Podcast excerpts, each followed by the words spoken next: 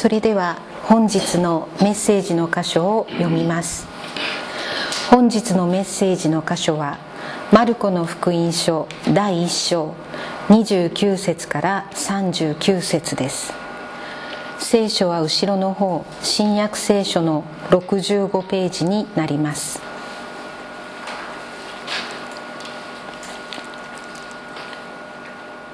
マルコの福音書第1章29節。イエスは街道を出るとすぐにヤコブとヨハネを連れてシモンとアンデレの家に入られた。ところがシモンの姑が熱病で床についていたので人々は早速彼女のことをイエスに知らせた。イエスは彼女に近寄りその手を取って起こされた。すると熱が引き彼女は彼らをもてなした。夕方になって日が沈むと人々は病人や悪霊に疲れた人々を皆イエスのもとに連れてきた。こうして町中の者が戸口に集まってきた。イエスはさまざまな病気にかかっている多くの人を癒しまた多くの悪霊を追い出された。そして悪霊どもが物を言うのをお許しにならなかった。彼らがイエスをよく知っていたからである。さてイエスは朝早くまだ暗いうちに起きて寂しいところへ出て行きそこで祈っておられた。シモンとその仲間はイエスを追ってきて彼を見つけみんながあなたを探しておりますと言った。イエスは彼らに言われた。さあ近くの別の村里へ行こう。そこにも福音を知らせよう。私はそのために出てきたのだから。こうしてイエスはガリラや全地に渡りその街道に行って福音を告げ知らせ悪霊を追い出された。本日はこの箇所より「イエスの権威の秘密」と題してメッセージをお願いします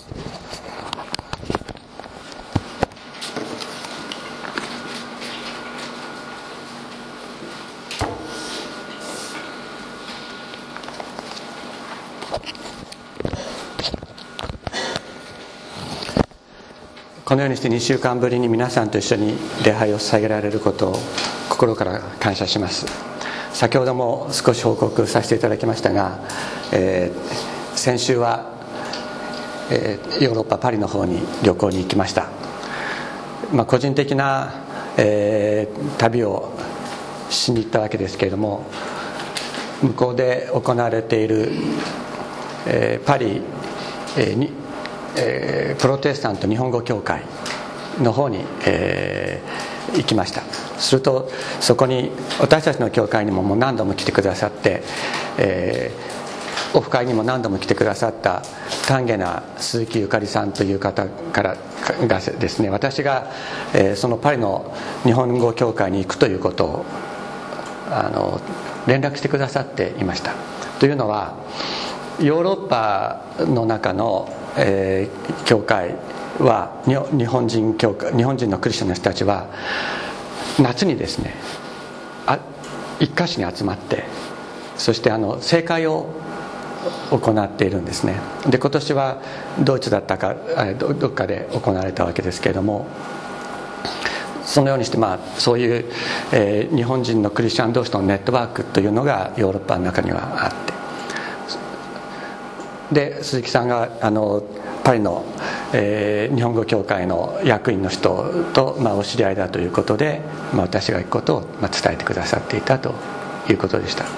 でそこで、まあ、出会ったのが、まあ、先ほども少し報告がありましたけれども奈良でですね奈良奈良や大阪などで、えー、伝道していらっしゃる、えー、ジャパン・ベサニーミッションのというあの、まあ、選挙団体の、えー、ジョン・ドゥーガン先生、まあ、ご一家と出会いました。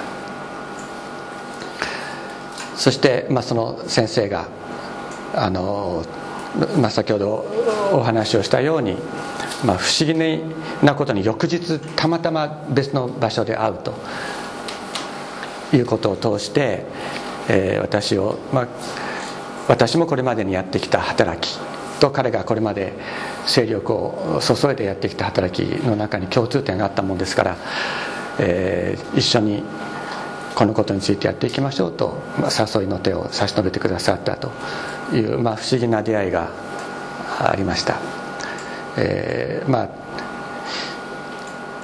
パリに行くということはま人間的な動機で行ったわけですけれどもそこに神様が働いて待ってくださっていたということを感じる不思議な旅でありました。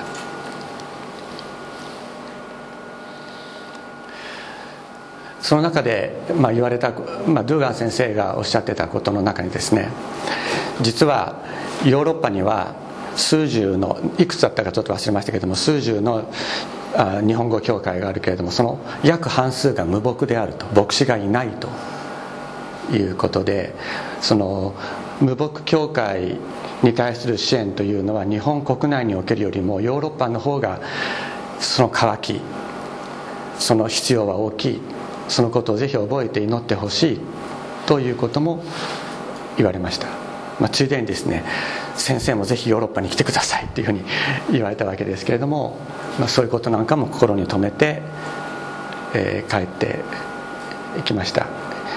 いろいろと気づきの多い、えー、旅だったなと。ただ観光に行っただけじゃなくてそういう宣教場の主に仕えるということ主とその主の子供たちに仕えていくということについても私自身がいろいろと考えなければいけないことを、え与えられたそういう旅だったなというふうに感謝しています。今日の箇所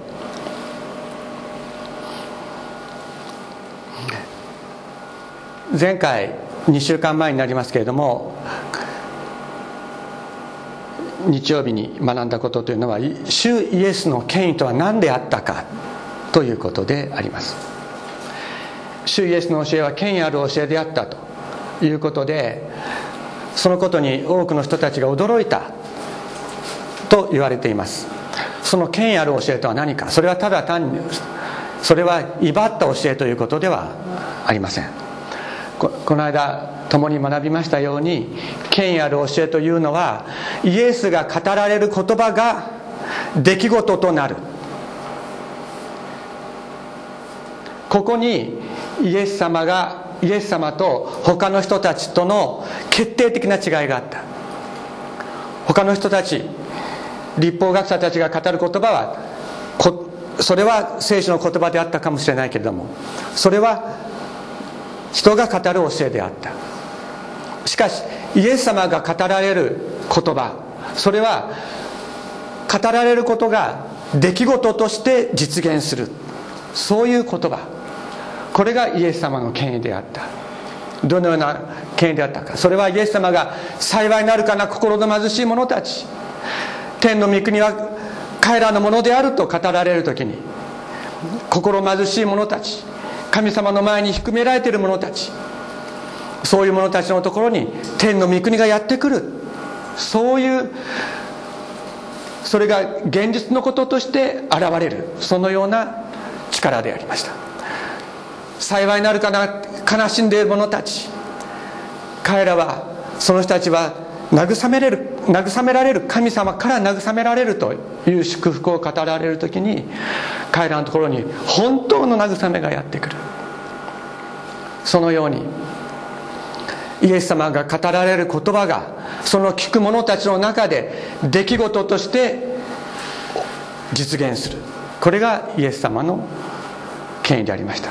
そして悪霊に疲れている者者がいた時に悪悪霊に向かってその人からいでよと語る命じられる時にその人から悪霊が出ていく。そのことが出来事として現実に現れる。それがイエス様の権威であったのです。イエス様にとっては神の国の福音を語ることとそれが現実のこととして実現することするということは一つのことであったのです。よくイエス様の宣教は病気の癒しと福音の宣教と2つのことがあったというふうに言われるけどもこれは2つのことではないのです。1つのことなのです。イエスイエス様が語られることが出来事となる。これがイエス様の福音であった。神の国の福音宣教であったということをこの間お話ししました。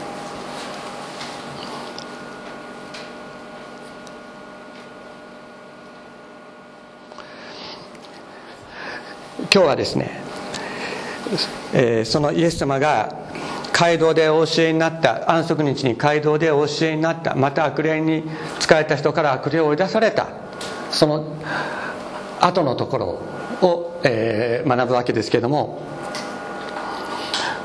このように書いてある。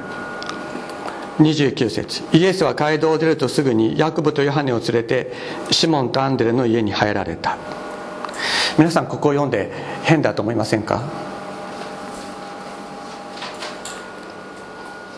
変だと思いませんか？私はここ読んで変だと思いました。だってイエスは街道を出るとすぐにヤクボとヨハネを連れてシモンとアンデレの家に入られた。シモンとアンデレはどこにいたの？思いませんか？聖書を読むということはこういうあら変だなと思うことに気づくことが大切だって今までシモンとアンデレはイエス様と一緒にいたんですよ。一緒にいたのにヤクボとヨハネを連れてシモンとアンデレの家に入られた。えシモンとアンデレは先に帰ってたのかしら？というふうにまあ思ったりもする、まあ、ところが実際にあのいろいろ調べるとイエスはという言葉はそもそもないんですね元の言葉では。で写本写本では英語の「he」にあたる言葉と「they」にあたる言葉の両方があのいずれかを、えー、使っている写本があるわけですけども英語訳の聖書を読むとほとんどが「彼ら」となっている。つまりシモンとアンデレもこの中に入っていたという解釈が一般的であります。ですからこの29節にですね違本では一行はと、え、なっているというのはそういう理由になります。つまりここでは彼らはというふうに言った方がいいのかもしれない。彼らはヤコブとヨハネを連れてじゃないヤコブとヨハネと共にですね共にシモンとアンデルの家に入った。でそこにはですね、えー彼らという時にこのこれをもともともともと話したのはシモンでシモン・ペテロであって私たちはというふうに言ったのをマルコが彼らはと言い換えたのであろうというふうに言われているわけです。つまりここはシモン目線ペテロ目線で語られている。そういう箇所であるというふうに言われています。ですから非常に詳しく書いてあるわけです。するとですねシモン・ペテロの姑が熱病で床についていたので人々は早速彼女のことをイエスに知らせた。するとイエスは彼女に近寄ってその手を取って起こされた。すると熱が引いて彼女は彼らをもてなしたとあります。この前の前の箇所でイエス様はシモン・ペテロとその兄弟アンデレを弟子としてお招きになりました。シモンとアンデレが外来湖で網を打っているのをご覧になった時にイエス様は「私についてきなさい」とおっしゃった。あなた方を人間を取る漁師にするとおっしゃった。そうすると彼らは網を捨ててイエス様に従った。自分の仕事を捨ててイエス様に従ったと言います。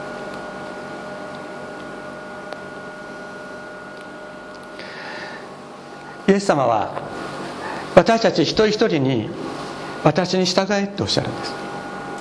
私たちに私に従えとおっしゃる。私についてこいとおっしゃる。神様があなたに与えている働き。神様があなたを作った目的。それがある。それに生きるために私についてこいとおっしゃる。その時に私私たちは誰にも相談しないでイエス様についていくことが求められるのです。誰にも相談しないで。親に相談しないで。兄弟に相談しないで。また妻に相談しないで。イエス様についていく。また夫に相談しないで。夫に相談しないで。自分の自分を呼んでくださる方についていく。ということが私たち求められる。求められるというよりはイエス様が声をかけてくださるということはそういうことです。誰にも相談しないで。ついてついてもうついていかざるを得ない。そういう招きをイエス様は私たちにかけてくださる。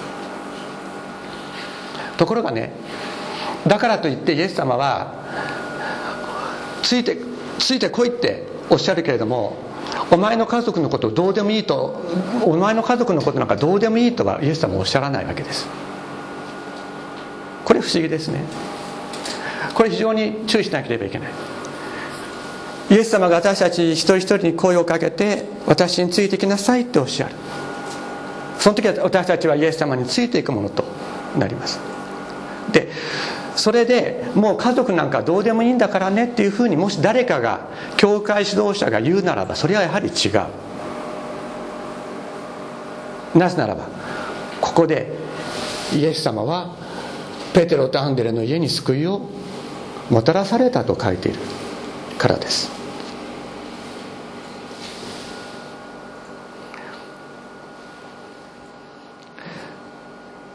聖書の中に「主イエスを信じなさい」そうすればあなたもあなたの家族も救われますという言葉がある。主イエスを信じるということはどういうことか。イエス様が私についてきなさいっておっしゃった時に誰にも相談しないでついていくことです。これがイエス様を信じるということです。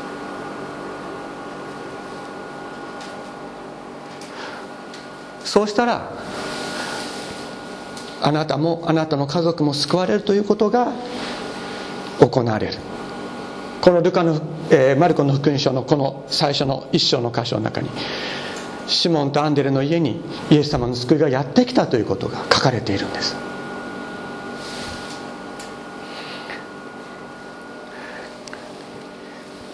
ペテロの姑が熱病で寝ていた。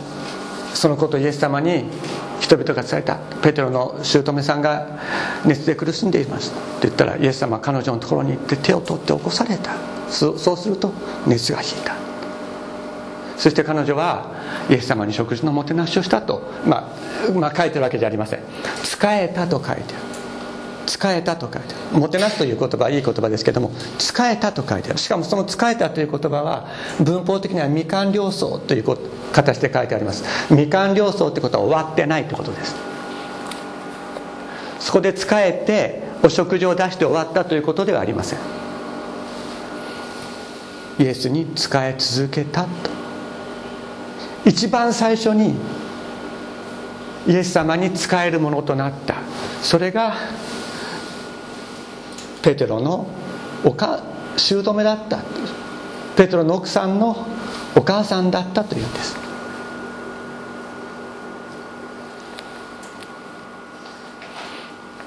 ペテロがイエス様の声を聞いてイエス様について行く決心をして歩き始めた時にペテロの家族がイエス様に仕えるものとなっていく。イエス様の福音というのはそのようなものであります。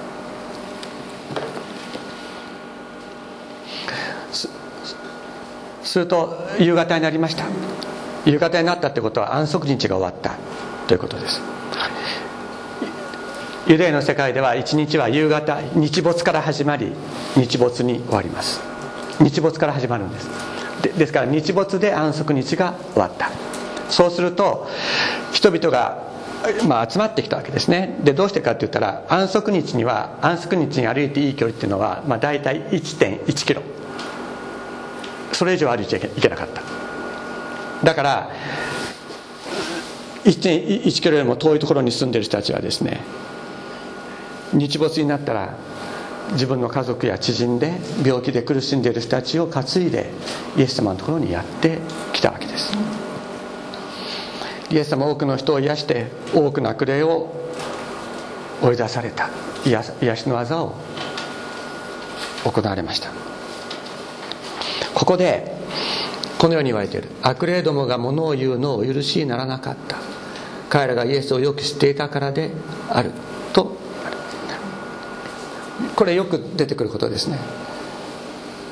悪霊が物を言うのを許しならなかった。彼らがイエスをよく知っていたからである。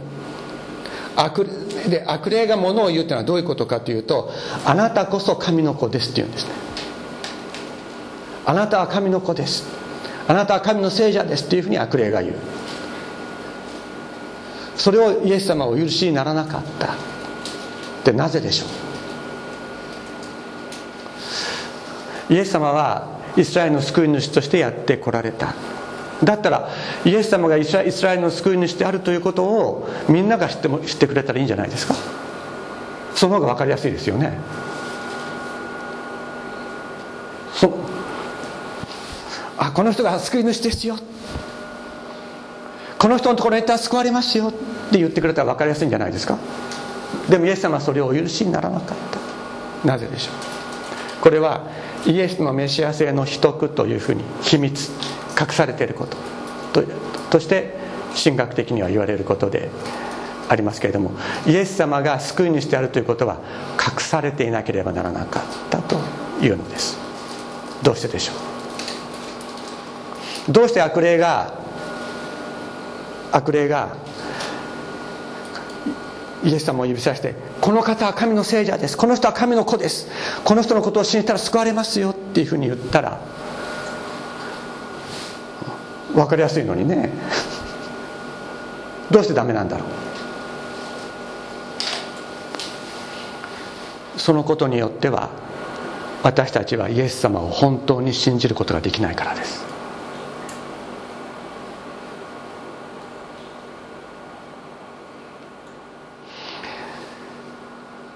イエス様を信じてない人がイエス様って神の子なんだよって言って信じますか？信じられるでしょうか？信じられないと思います。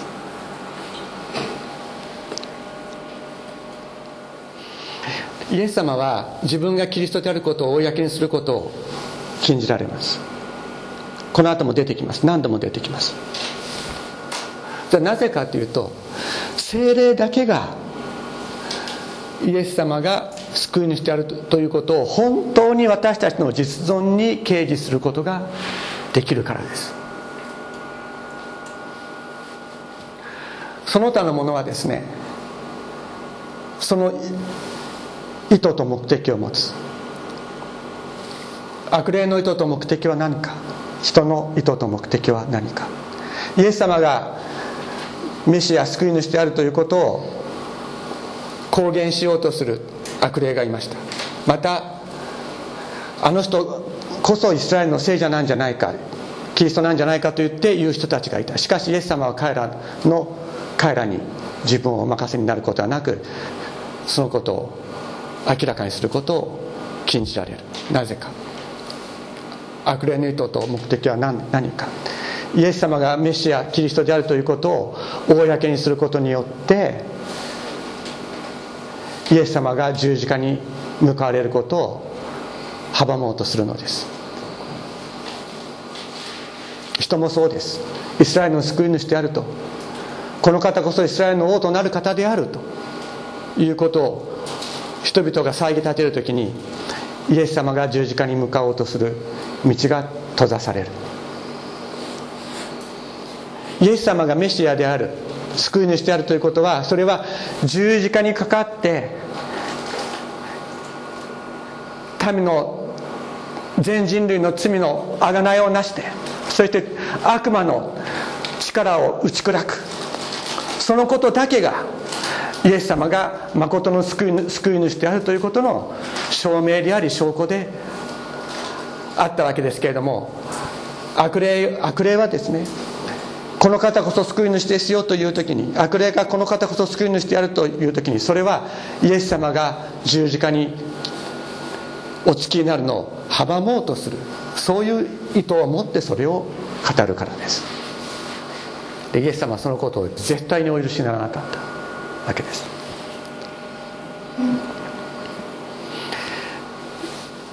イエス様おっしゃいました。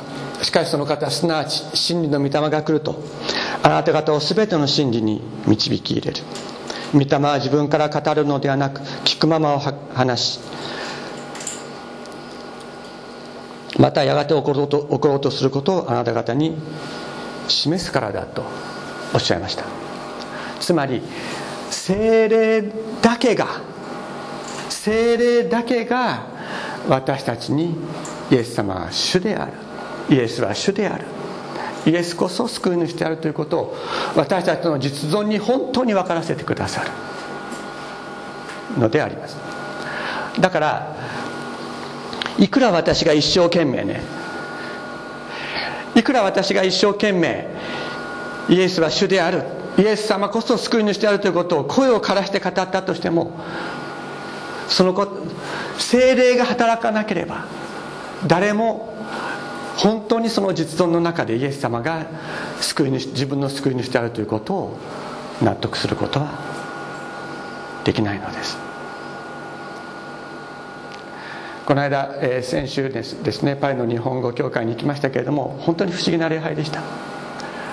本当にすごくいい礼拝だったんですけども最後献金の時があってそして献金の担当の方がお祈りをしてくださったんですけど本当に普通特にあの何とお祈りなさったかよく覚えてないんですけども普通の献金のお祈りだった。だけどその献金のお祈りをしている時に本当に精霊が触れてくださる。そういう本当に温かいものですっぽり包まれて涙が止まらないそういう経験をしました。精霊が触れてくださるということは人の説得ではないんです。精霊もちろん人が宣教者が証を証人が聖書の言葉を語らなければなりません。しかしその聖書の言葉だけではなくそこに精霊が働いて一人一人の心の中に一人一人の心を開いてイエス様を掲示してくださることによって初めて私たちはイエス様が主であるということを知るのです。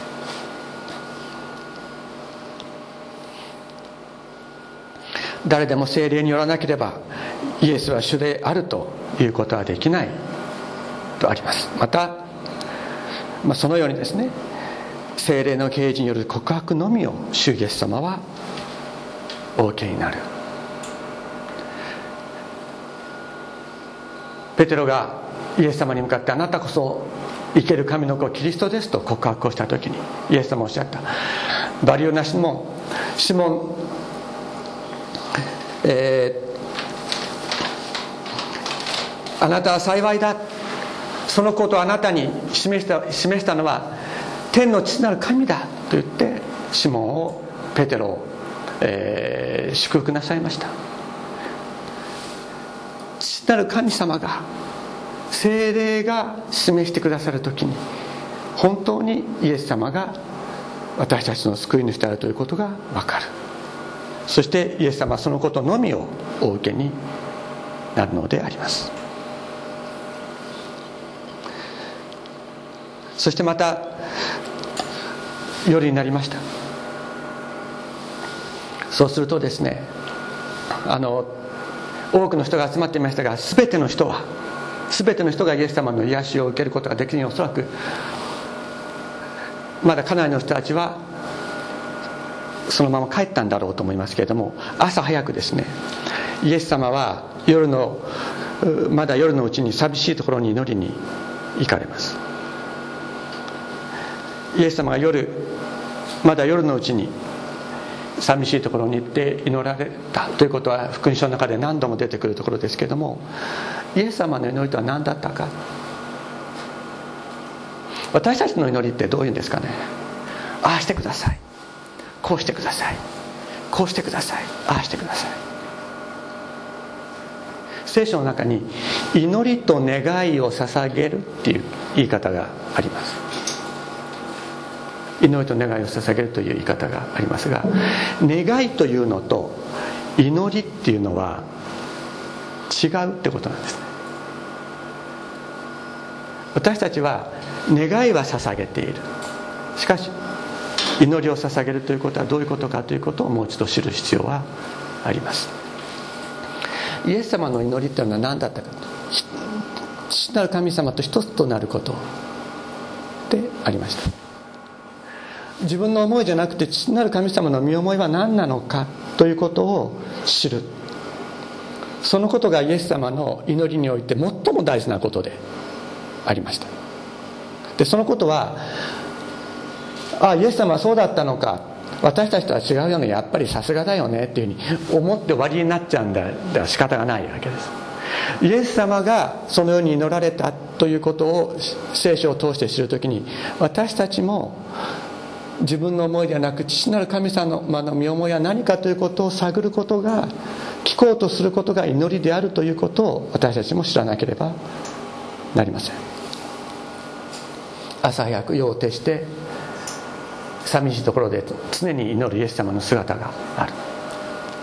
ここでイエス様は重大な決断をなさる時に祈ってるっていう姿が、えー、福音書の中で語られるわけですけどもちろんその時だけじゃなくていつも祈ってらっしゃった。しかしその重大重大な決断をなさる時例えば今ここでカペナウムという町です。カペナウムという町を離れようとしていらっしゃる。その時にも祈るイエス様の姿が語られている。それから十二弟子を選ぶ時徹夜して祈られたということが書いてある。それからご自身を弟子たちに明らかにされた時もそうでした。そして十字架を受け入れる決心をなさる時もイエス様は夜を徹して祈られるわけです。その時にイエス様はなぜ祈るかというと自分がどうしなければいけないのか父なる神様と一つであるということはどういうことなのかということを求めてイエス様は祈っておられる。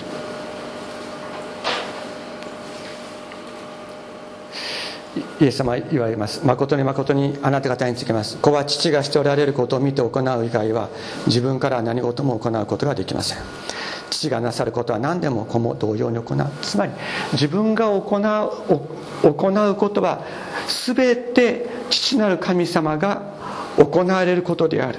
また自分が語ることは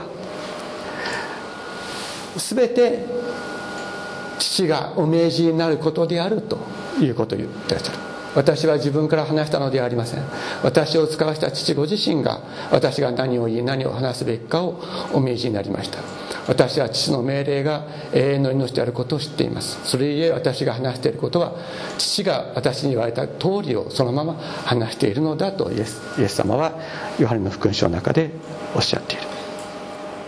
また十字架にかかられる前にはですね「アバ父よあなたにおできにならないことはありません。どうぞこの杯十字架の呪いを私から取り除けてください。しかし私の願うことではなくあなたの御心のままを行ってください。あこれはヨハネの福音書ではありません。間違いです。これは、えー、マルコの福音書です。イエス様の祈りというのは父なる神様と一つであることを求める祈りであります。父なる神様の身思いを祈る。それがイエス様の祈りであったのです。父なる神様の身思いを祈るからこそ父なる父なる神様の身思いが実現していく。これがイエス様の祈りの秘訣でありました。ここでカペナウムを離れるというのはどういうことか。まだ癒されてない人たちがいるんです。イエス様を求めてやってきている人たちの中にまだ癒されてない人たちがいるんです。病と悪霊に苦しい者をその場に置き去りにしていかなければいけないという決断をしなければいけないと。いうことです。しかしもう一方で他の村や町に行って神の国を宣教するということとの間にイエス様板挟みになってるわけです。板挟みになって。るその中で自分はどうしなければいけないのかということを神様に向かって祈っておられる。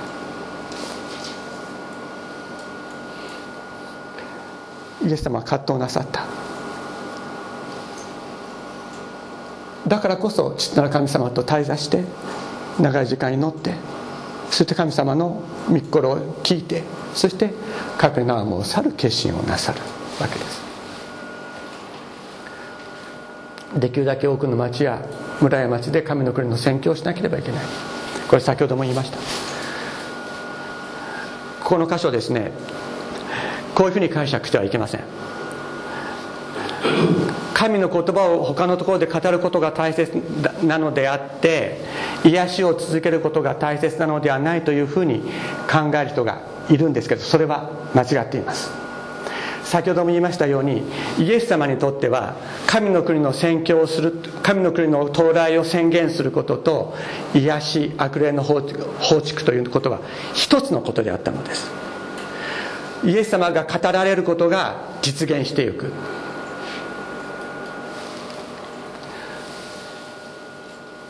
御言葉を語られる時に人々に祝福がもたらされ癒しが行われ悪霊が放逐される。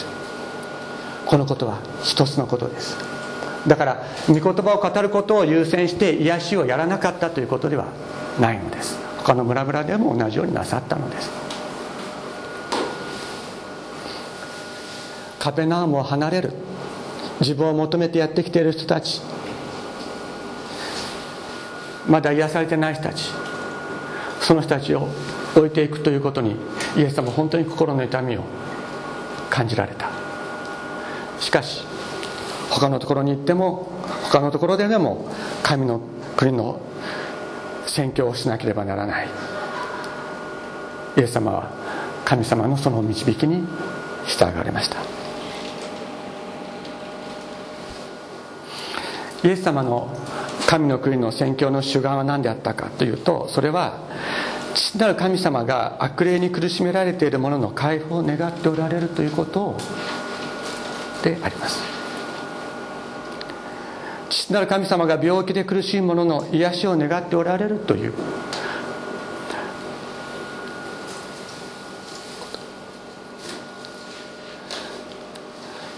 そして神の国の言葉を語る。祝福の言葉を語る時にこれらのことが行われていく。先ほどイエス様は父なる神様が願っておられることを行う。父なる神様の願いを祈りそれを行うことがイエス様の宣教祈りであり宣教であるというお話をしましたけれどもそれは取りも直さずなる神様が悪霊に苦しめられている者たちを解放することを願っていらっしゃるということをイエス様は父なる神様との祈りをと父なる神様にとの祈りの時を通してそのことを本当に深く知りその父なる神様の願いを祈りまたそれを実行なさったのであります。私たちの祈りの原動力もそこにあるのです。なぜ私たちは病気の人のために祈るのか。なぜ苦しんでいる人たちのために祈るのか。それはただ単にかわいそうだと思って祈るのではないということです。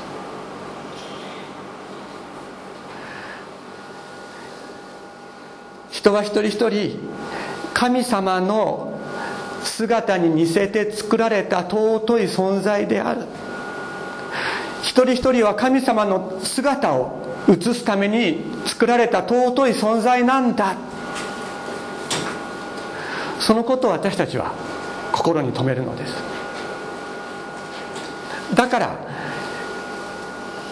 悪霊に苦しめられていたり病霊に苦しめられている人たちがいた時にその一人一人が神の姿を映すものとして輝いている姿。それこそが神様が私たち一人一人に願っておられることだということを信じて祈るのです。神様今ここに苦しんでいらっしゃる方がいるけれどもこの苦し苦しんでいる状態が状態はあなたがこの人のために備えられた姿ではありませんね。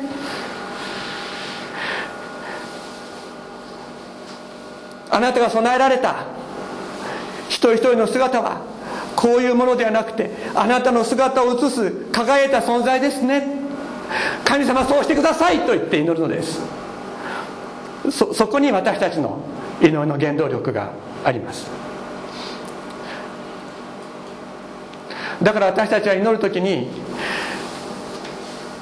今のこの苦しい状況を思い浮かべて祈るのではなくて神様に作られたその神様の姿を映している素晴らしい状況というものを思い浮かべて祈るのです。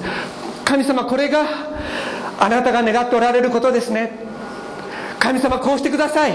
あなたの身思いが一人一人の上になりますようにと言って祈る。ここに私たちの祈りの原動力があります。だからイエス様言われたんです。あなたが信じるようにあなたになれ。あなたが信じるようにあなたになれと。イエス様がおっしゃるのはその素晴らしい神様の前で輝いている姿を思い浮かべて祈る。そこにイエス様が私たちに働かれる力が注がれるわけです。イエス様はねここで一度カペナウムを離れられますけれどもしかしまた戻ってこられます。また全イスラエルに弟子たちを派遣なさるそういう備えもなさいます。そしてペンテコステ以降弟子たちが多くの弟子たちが宣教に出る。イエス様はここで一度カペカペナウムから離れられますけれどもカペナウムを永久に捨てられたわけではありません。そのことも私たちは覚えたいと思います。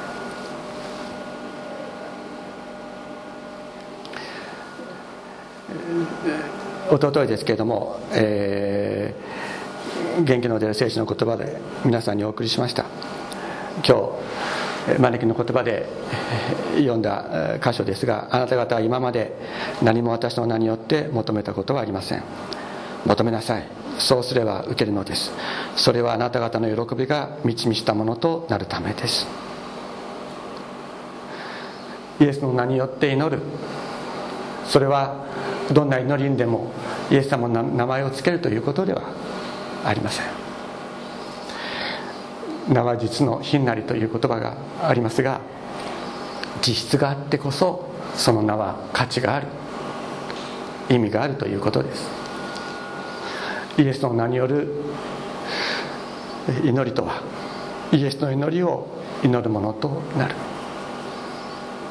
イエス様が父なる神様の身思いを祈るものとなるために夜を徹して祈られたようにイエスの名による祈りを祈るとはイエス様の祈りを祈るものとなるということであります。イエス様は精霊が私たちを全ての真理に導き入れると約束になりましたが精霊が私たちのうちにやってこられ私たち一人一人の中に働く肉の思いや罪の力を焼き尽くしてイエス様の祈りを祈る者へと私たちを作り変えてくださるとお約束してくださっているのであります。私たちが祈る祈りによってイエス様の身思いがこの地に実現していくことを願ってくださった。そのことを私たちは心に覚えイエス様の皆による祈りを祈っていくもので祈らせていただくものでありたいと心から願います。お祈りをしましょう。